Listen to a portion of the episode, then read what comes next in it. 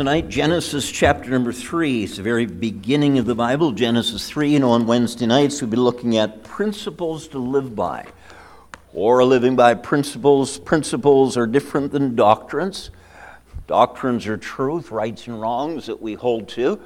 But we've been looking at some principles. These are basic guidelines that help us. And so we have looked at a number of principles of separation, principle of consecration, principle of heavenly affections and temptation, principle of a good name, principle of judging. Then the last time we looked at the principle of being promoted. You know, promotion is really in God's hands. You can't push it, you got to let God do it in His time, and uh, it hinges on faithfulness in little things. Pastor, I'm waiting for God to open up a big door for me. Then I'll be faithful. It doesn't work like that. God tests you with being faithful in something that's small, and then He blesses that faithfulness by giving something bigger. And our promotion may take longer than we ever imagined, but again, it's in God's hands. Genesis 3, verse number 6, very familiar verse to start with, Genesis 3 and verse 6, if you'd follow as I read. The Bible says, And when the woman saw that the tree was good for food, and that it was pleasant to the eyes, and a tree to be desired to make one wise. She took of the fruit thereof and did eat, and gave also unto her husband with her, and he did eat. Let's have a word of prayer. Father, again, thank you for each one that's come. Thank you, Lord, that you've arranged in the middle of a week that we can stop and gather and sing these hymns and open up your word and learn from it. Help us. I know it's a very familiar verse that we started with, but Lord, as we wade into a new principle tonight, pray that you teach us, help us to learn it. May this principle spare us from some unnecessary grief in our lives. We ask it in Jesus' name. Amen. Again, look there in Genesis chapter 3 and verse 6. And when the woman, question, who's the woman? Eve. It says, when the woman saw that the tree, what tree? What's the name of that tree? Tree of the knowledge of good and evil. And so we're talking about Adam and Eve in the garden. In that garden, there were many trees. What's the name of one of the other trees in that garden? Tree of life. And it would seem that they could partake of that tree of life and they would continue to live, whether they had to keep eating to keep living. There was a tree of life, but there was also a tree of the knowledge of good and evil. And they were told that they weren't to eat of that tree. Back up there to Genesis 2 and verse 17. Genesis 2, verse 17, uh, God said this to Adam, But of the tree of the knowledge of good and evil, thou shalt not eat of it, for in the day that thou eatest thereof, thou shalt surely die. So they were given only one command don't eat of that tree. Well, as you get back there to Genesis chapter number 3, we know the serpent shows up in that garden. And he begins to reason with Eve, and uh, he says, You won't die. Look there in verse 4. Genesis 3 4, and the serpent uh, said unto the woman, You shall not surely die. So God always, sorry, God says something, and the devil always questions it. Be careful about somebody that questions what God has already made a statement of. When somebody puts a question mark at the end of a sentence that God put a period, you need to be careful around those kind of people. So again, the devil begins to put a question mark there, and look at there in verse number six. And when the woman saw that the tree was good for food, and that it was pleasant to the eyes, and a tree to be desired to make one wise, she took of the fruit thereof and did eat, and gave also unto her husband with her, and he did eat. I know again that that's a very familiar passage in the Bible. But I want you to notice where all of her troubles started, at least in chapter 3 and verse 6. Look there in verse 6 again. And when the woman saw, do you know, her troubles began when she began to look at something that she never should have looked at in the beginning. It says, when uh, the woman saw, and if you look there in verse number six, the steps are very clear. First of all, she saw. And the second one in the middle of that verse 6 is she desired. And the third thing in verse 6 is she took. And so she saw, she desired, and she took.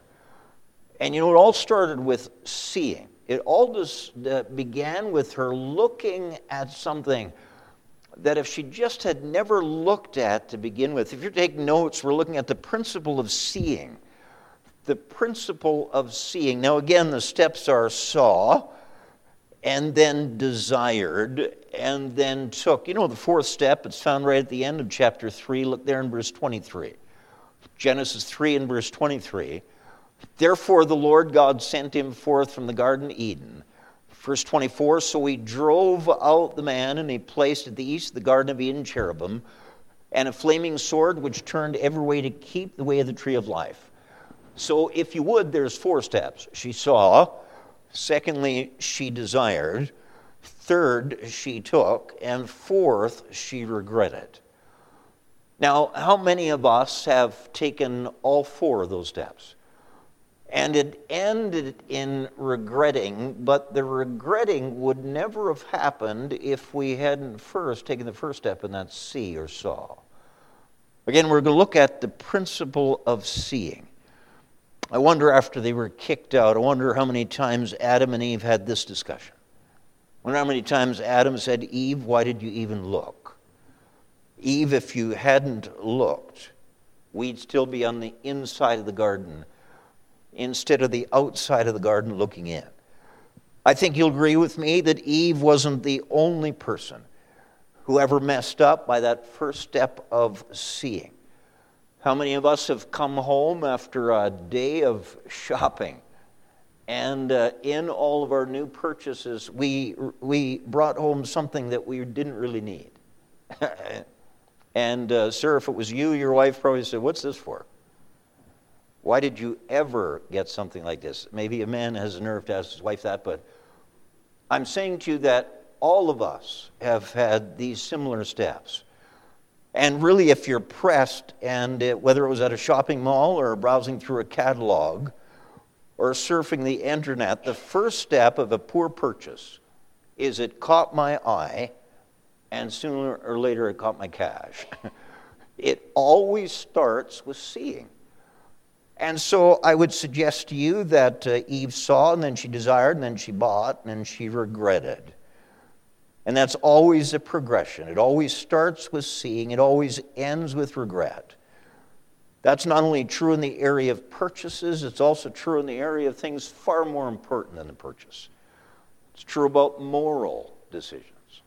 It's true about uh, uh, our time given to media, our ambitions in life. What we see affects what we do. And if we allow it in our eyes, then it convinces us of things that it if had never gotten into our eyes to begin with, what a difference might have been made. You can let go of Genesis. Find the book of Lamentations. Now, I know it's a bit of a hunt, but it'll be worth it. Psalms, Proverbs, Ecclesiastes, Song of Solomon, Isaiah, Jeremiah, Lamentations. So, just a little past the middle of the Bible, the book of Lamentations, only five chapters long. If you go too far, you'll get to Ezekiel. So, it's before Ezekiel, after Jeremiah. Look there in Lamentations chapter 3. So, we're trying to learn about this principle of seeing. The principle of seeing. First one, Lamentations chapter 3 and verse 51.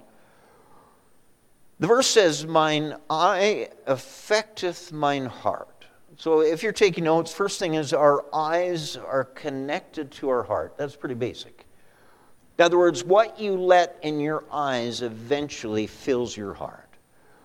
And if your heart is full of something, then no doubt it came through that eye gate you know, with our eyes, and it's just really our eyes are amazing, amazing what they can do. How our eyes, these little pupils inside our head, how these eyes can absorb information and how it can all be uh, computed down to brain waves and thoughts, and it's amazing. You know that if you look upon some wonders of the world, the Rocky Mountains, first time you ever see the Rocky Mountains, probably your heart goes, wow your eye affects your heart. I can still remember the first time our family got to see the Grand Canyon. We knew it was there somewhere. We just kept walking down this path, and wow, what we saw affected our heart.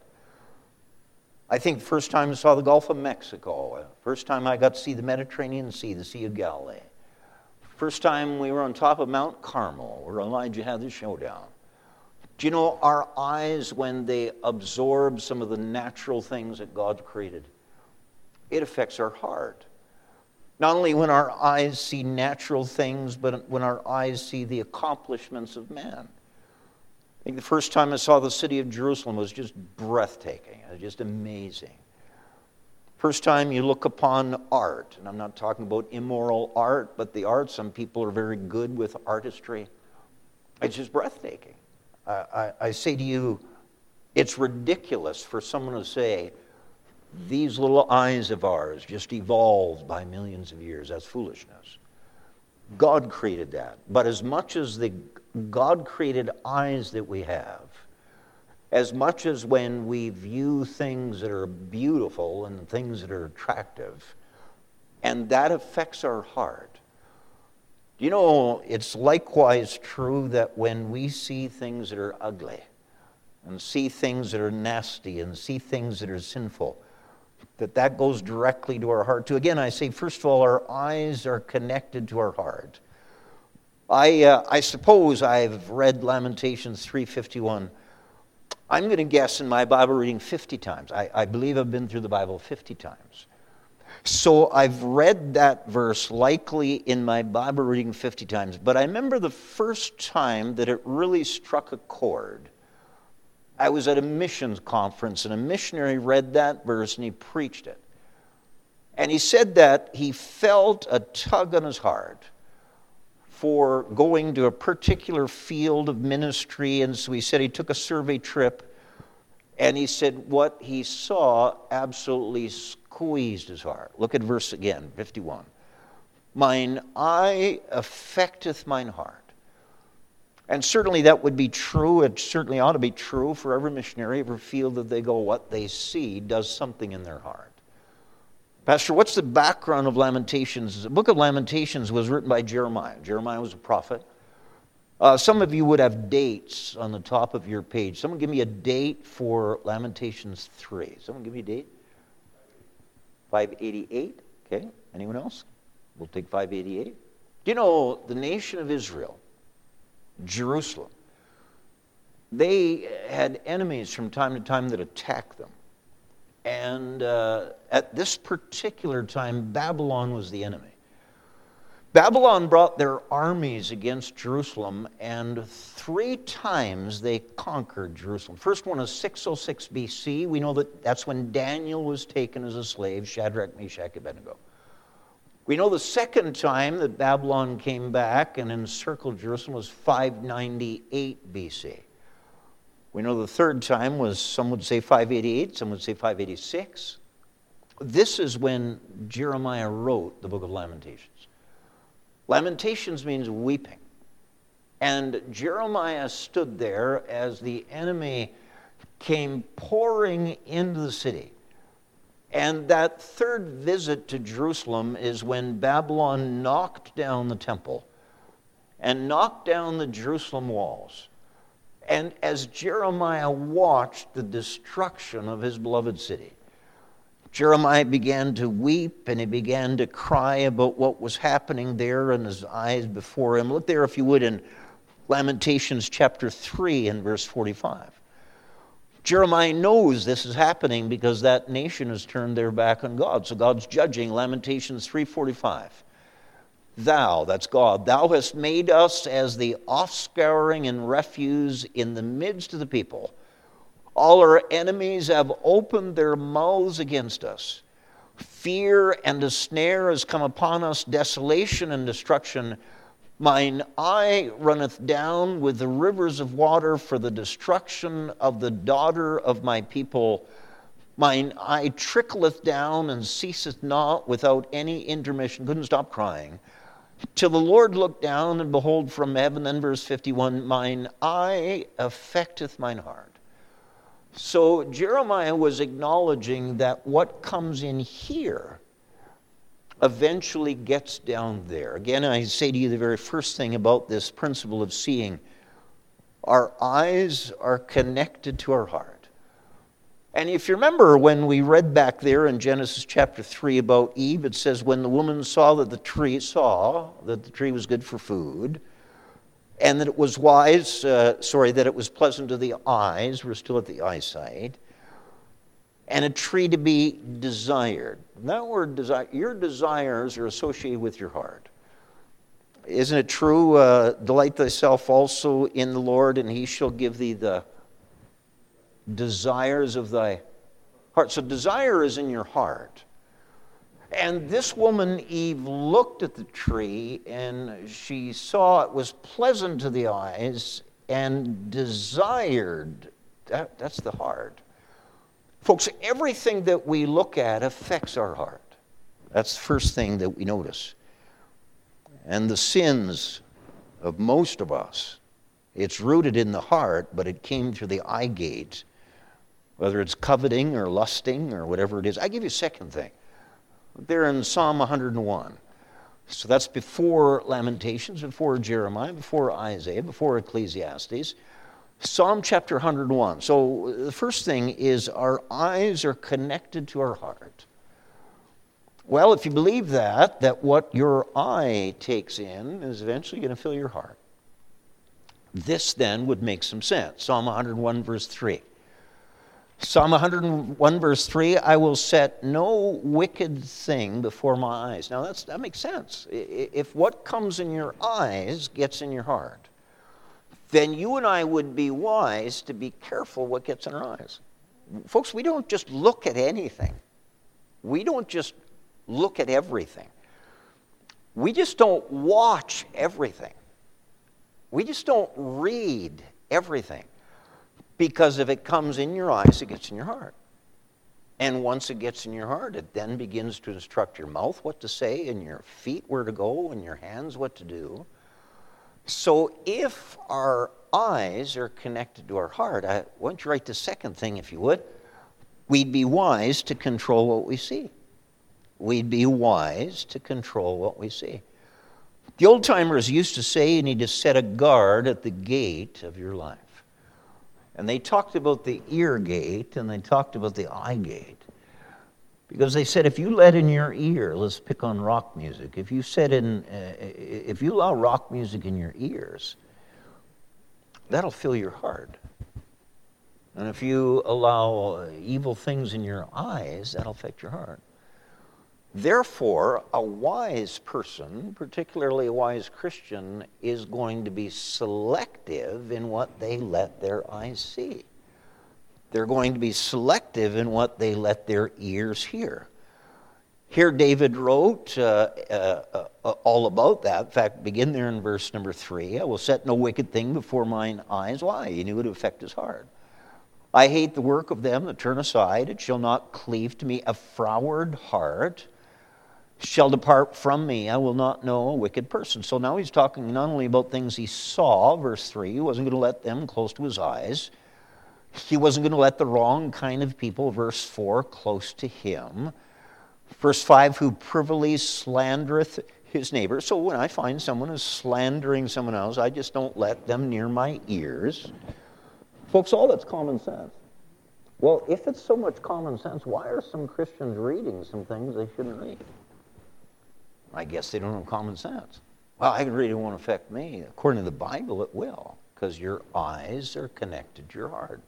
Keep reading there in verse number five. Who privily slandereth his neighbor. He said, I'm not going to let that, those kind of words near my ears, him will I cut off. Him that hath a high look and a proud heart will not I suffer. Mine eyes shall be upon the faithful land. This is the crowd I want to be by, the ones that are faithful that they may dwell with me. He that walketh in a perfect way, he shall serve me. He that worketh deceit shall not dwell within my house. So it, it just makes common sense. If, if what we see fills our heart, and if what we hear fills our heart, I'm not going to let some things my eyes see. That just makes sense. I'm not going to let some things my ears hear. Look over there in Job, before Psalms, the book of Job, chapter 31. Job chapter 31. Sometimes parents wonder how on earth did those words ever get into my children's mouth? Well, somewhere got in their heart. someone was careless and left the ear gate or the eye gate open, and those things got in. When they got in, they'll eventually come out. Job chapter 31, look there in verse number 7. Job 31, verse 7 If my step have turned out of the way, and my heart walked after mine eyes. Notice Job understood your heart and your eyes are connected. And if any blot hath cleaved mine hands, then let me sow and let another eat, yea, let my offspring be rooted out. Job was the very first book that's recorded in the Bible. And here in the very first book recorded in the Bible, Job understood that what his eyes saw, his heart stored. He understood that. Now, you know the book of Job. Job was a righteous man, loved God, eschewed, he hated evil. And one day the devil said, Well, he just loves you because you blessed him and take away the blessings. And I know the missionary Sunday night mentioned Job, and, and we know that Job, chapter 1 and 2, had just about lost everything. From Job chapter 3 to this chapter, Job chapter 30, Job has had three friends that have been criticizing and picking away at him and saying, All these troubles are your fault. You are the creator of your own demise. Job, in his own defense, look there again, Job 31 7, if, if my step hath turned out of the way, in other words, if I've gone to places that I never should have gone, keep reading verse 7. And if is repeated, if mine heart walked after mine eyes. So he's saying, if I was careless with my eyes and my heart followed what my eyes looked at, he's saying that if that's happened, and he, this is his defense, verse 8, then let me sow and let another eat. In other words, all of this that I've accumulated, I, I'm, God has a right to give it to somebody else. You say, Pastor, how could he be so sure that he hadn't looked at things he should have never looked at? How, how could he be so sure that that's not in his heart? Look at verse 1, Job 31, verse 1. I made a covenant with mine eyes. Why then should I think upon a maid? You know what? He made some commitments. He used the word covenant. He said, I am not going to look at some things that are going to bring my own destruction. And, folks, I say if you're wise, you'll control what you see. Jesus even took a harder stance in that. Look there in Matthew chapter 5. Matthew chapter number 5. Now, say, Pastor, I keep falling to the same thing over and over again. Preacher, what's wrong with me? Well, you're going to have to make some covenants with your eyes and some covenants with your ears. Matthew chapter 5, look there if you would in verse 29. Matthew 5, verse 29, and if thy right eye offend thee, pluck it out. Cast it from thee, for it is profitable for thee that one of thy members should perish, and not thy whole body should be cast in hell. Now, obviously, the Lord wasn't promoting self mutilation. God isn't interested in people plucking their eyes out. But that's how serious God was about you and I doing some things to prevent it even from getting in our eyes. He said, listen, if your eye keeps causing you to stumble, pluck it out. Well, I wouldn't do that. But that's how serious it is. And if you say, Pastor, I, I keep falling to the same thing. Well, how serious are you at making sure it doesn't enter your eyes? Still watching the same stuff. Still surfing the same sites. Still reading the same filth. Still listening to the same negative comments. Folks, we don't have a chance unless we get serious about this. And so I say if advertisements on TV keep tempting you to sin, get rid of the TV. You say, well, that's just radical. Well, not as radical as plucking your eye out. If magazines come into your mailbox and cause you to sin, then throw them in the trash before they read it. I remember one time preaching for a pastor in Alberta, and uh, Brother Hollingsworth, good friend. And he, he liked chess, and I liked chess, so we played chess. And if you understand the game of chess, you're zoned in, you're looking at the next move, two moves, three moves, four moves. And the whole time I'm playing chess, and he's right across from me, I'm listening this. Well, you know how when you're concentrating on something, your ears recognize it, but your, your mind doesn't kick in a gear yet. And finally, I said, my, my mind says to something else in me, someone's tearing something up. So I, for a moment, took my eyes off that chessboard, and it was Mrs. Hollingsworth. She was sitting there on the couch. And I said, Ma'am, what are you doing? And she said, Well, there's a catalog. And she said, We get these from time to time. And she said, Before I let those in my family even look at it, I take out all the pages that are going to cause them to sin. I said, Pastor, I think that's radical. I think that's smart. I think that's wise. And she looked at me and she said, Do you know how many young men have messed up with a Sears catalog in the ladies' lingerie pages? And the parent didn't have enough sense to know this is going to hurt my boys. And so she just, now I looked at her and says, anything going to be left? She said, I don't know, we'll find out. I'm saying to you, first of all, that uh, our eyes are connected to our heart. Second thing, we'd be wise to control what we see. You know, preacher, I, I, just don't see that it's all that bad. Well, as soon as it gets you on the path, it's going to take you down the path. Charles Spurgeon said the same rule that bids you to avoid sin bids you also to avoid all that leads to sin. If adultery is forbidden, then a glance in that direction has put you on the wrong road. So again, I say we'd be wise to control what we see. I give you a third thing. Look there in 1 John, right near the end of the Bible. 1 John, 1 John. So we, we're trying to look at this principle of seeing. Principle of seeing. First of all, our eyes are connected to our heart. What we see eventually fills our heart. Second thing, we'd be wise to control what we see. If it's going to fill our heart, then you want to be careful what you see. I give you a third thing, 1 John chapter 1 and verse 8. 1 John 1 and verse 8, if we say that we have no sin. Now, isn't that foolish? Folks, every person here, me and you included, has sinned. All of us. So for someone to say we have no sin, that's foolish. Well, read the rest of the verse, 1 John 1 8. If we say that we have no sin, we deceive ourselves and the truth is not in us. Could I give you some common sense steps to get the victory? If you take notes, we can do some things to get the victory. Pastor, I keep falling to the same thing. And you're right. It starts with what I look at. How do I get the victory? Can I get the victory? Is this thing going to defeat me the rest of my life? Am I just as good as a goner? No, there are some things that you could do. First one, if you write this down, is be honest. Just be honest. This person in verse 8 is not honest. They say, No, I don't have a problem with sin. I don't sin. That's not honest. If you'll simply be honest and admit the fact that you have trouble with temptation, I'm not saying you have to stand up in front of a church and tell everyone, I'm not saying that. I'm not saying that you have to go to a confessional and tell a priest. I'm not saying that.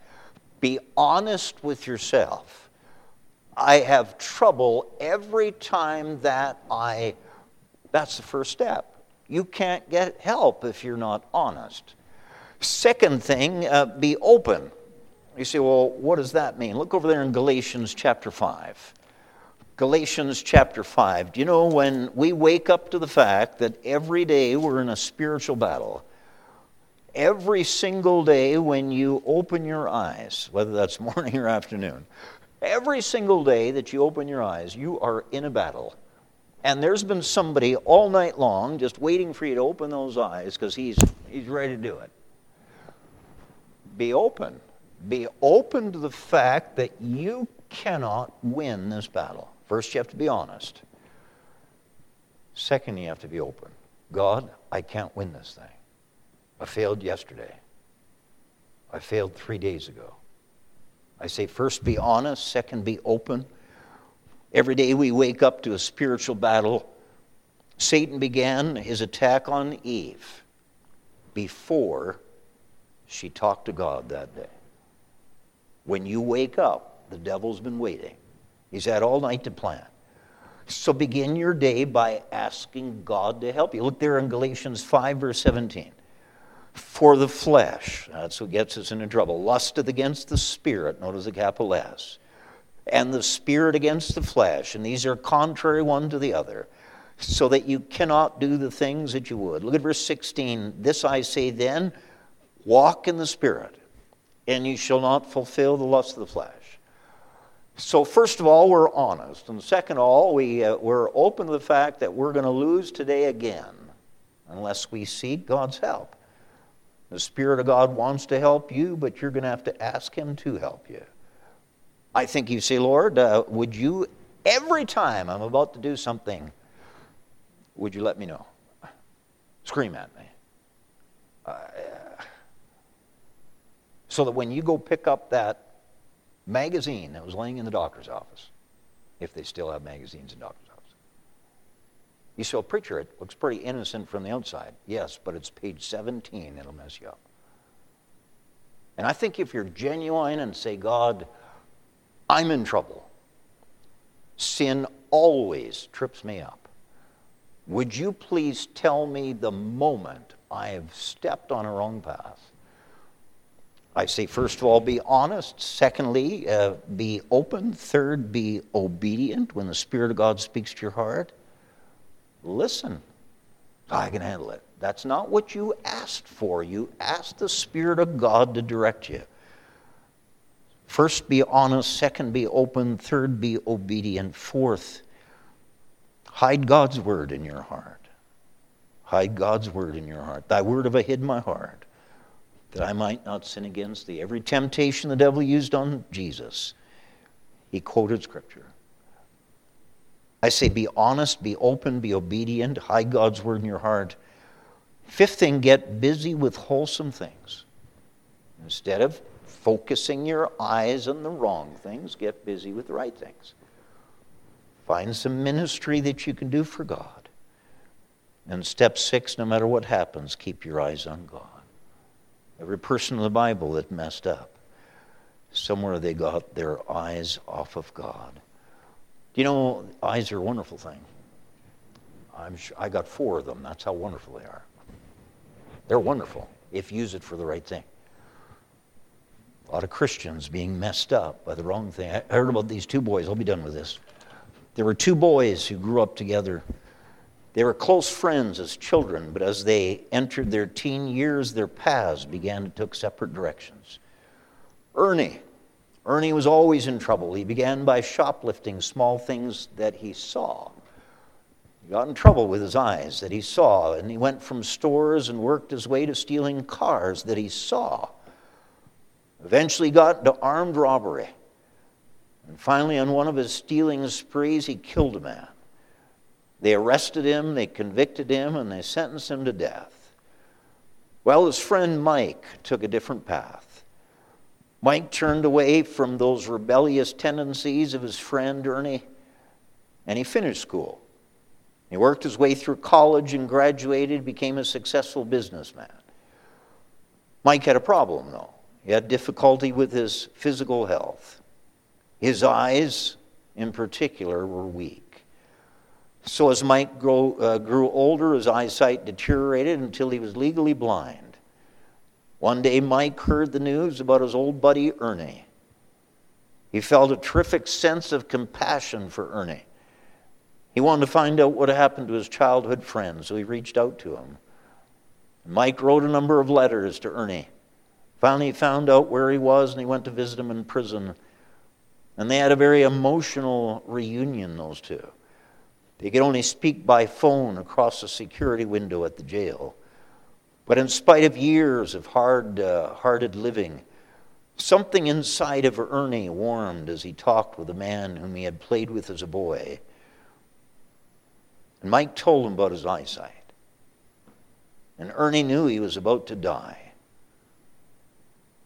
And Ernie inquired, They're going to take my life anyway. Wouldn't it be great if I could give Mike my eyes? True story. And before they killed Ernie, before they took his life because he had taken another man's life, he gave his eyes to his friend, whose friend could see. It turned out that was medically possible in those days, and that's what happened. Ernie was executed for his crime, but through his surgery, his good eyes were used to restore Mike's vision. And isn't that exactly what God did to us? We were blind because of sin, but because of a miracle of God, we were able to see. And the question is, what are you doing with your eyes? Pastor, I keep falling into the same sin. And you're right. It's always because of the things I look at. You're going to have to get serious about the fact that your eyes are connected to your heart. And if that's true, you are going to have to get serious about preventing what your eyes get to see. There might be some things that you need to dispose of. There might need to be some things that you need to cancel. There might be some things that you're going to have to go without. And you can get the victory. You have to be honest. You have to be open and ask for God's help. Be obedient when He tells you. Get in the Bible, get busy with wholesome things, and focus on God. Let's pray. Father, thank you for this principle and Lord, I don't think any of it's new. I, I think we all, it's, it's just common sense. What we see, it develops a castle in our heart. It's kindness, it's kindness in our heart. Or it's sometimes what we see, or that just takes over our heart. I pray you'd help us, Lord, to see our eyes are connected to our heart. And it would just be good wisdom, if that's true, that we guard what we allow our eyes to see. There is victory. You can get victory. It doesn't have to be a repetitious thing time and time again. Lord, there's some common sense things. Be honest. Just be honest. Just be open and ask God for his help. Just be obedient when the Spirit of God says no. Obey that no. Fill our hearts with your word. Find scriptures that'll combat what we constantly fall to. Use our eyes to look upon good things. Focus on God. Find a ministry we can do for Him. I pray, give us the victory in the area of our eyes. We ask it in Jesus' name.